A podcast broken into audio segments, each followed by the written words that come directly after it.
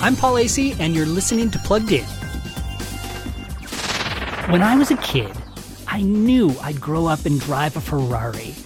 Instead, I grew up and drive a Honda Fit.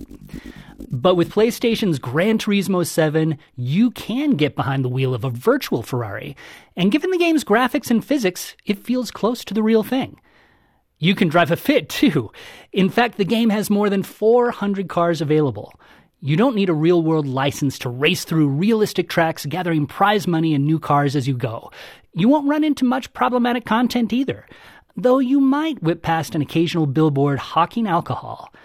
Gran Turismo 7 is a gas to play, and one the families can enjoy together without risking a flat. For the full review, drive over to pluggedin.com slash radio. And be sure to follow us on Facebook and Instagram. I'm Paul Asay for Focus on the Family's, Plugged In.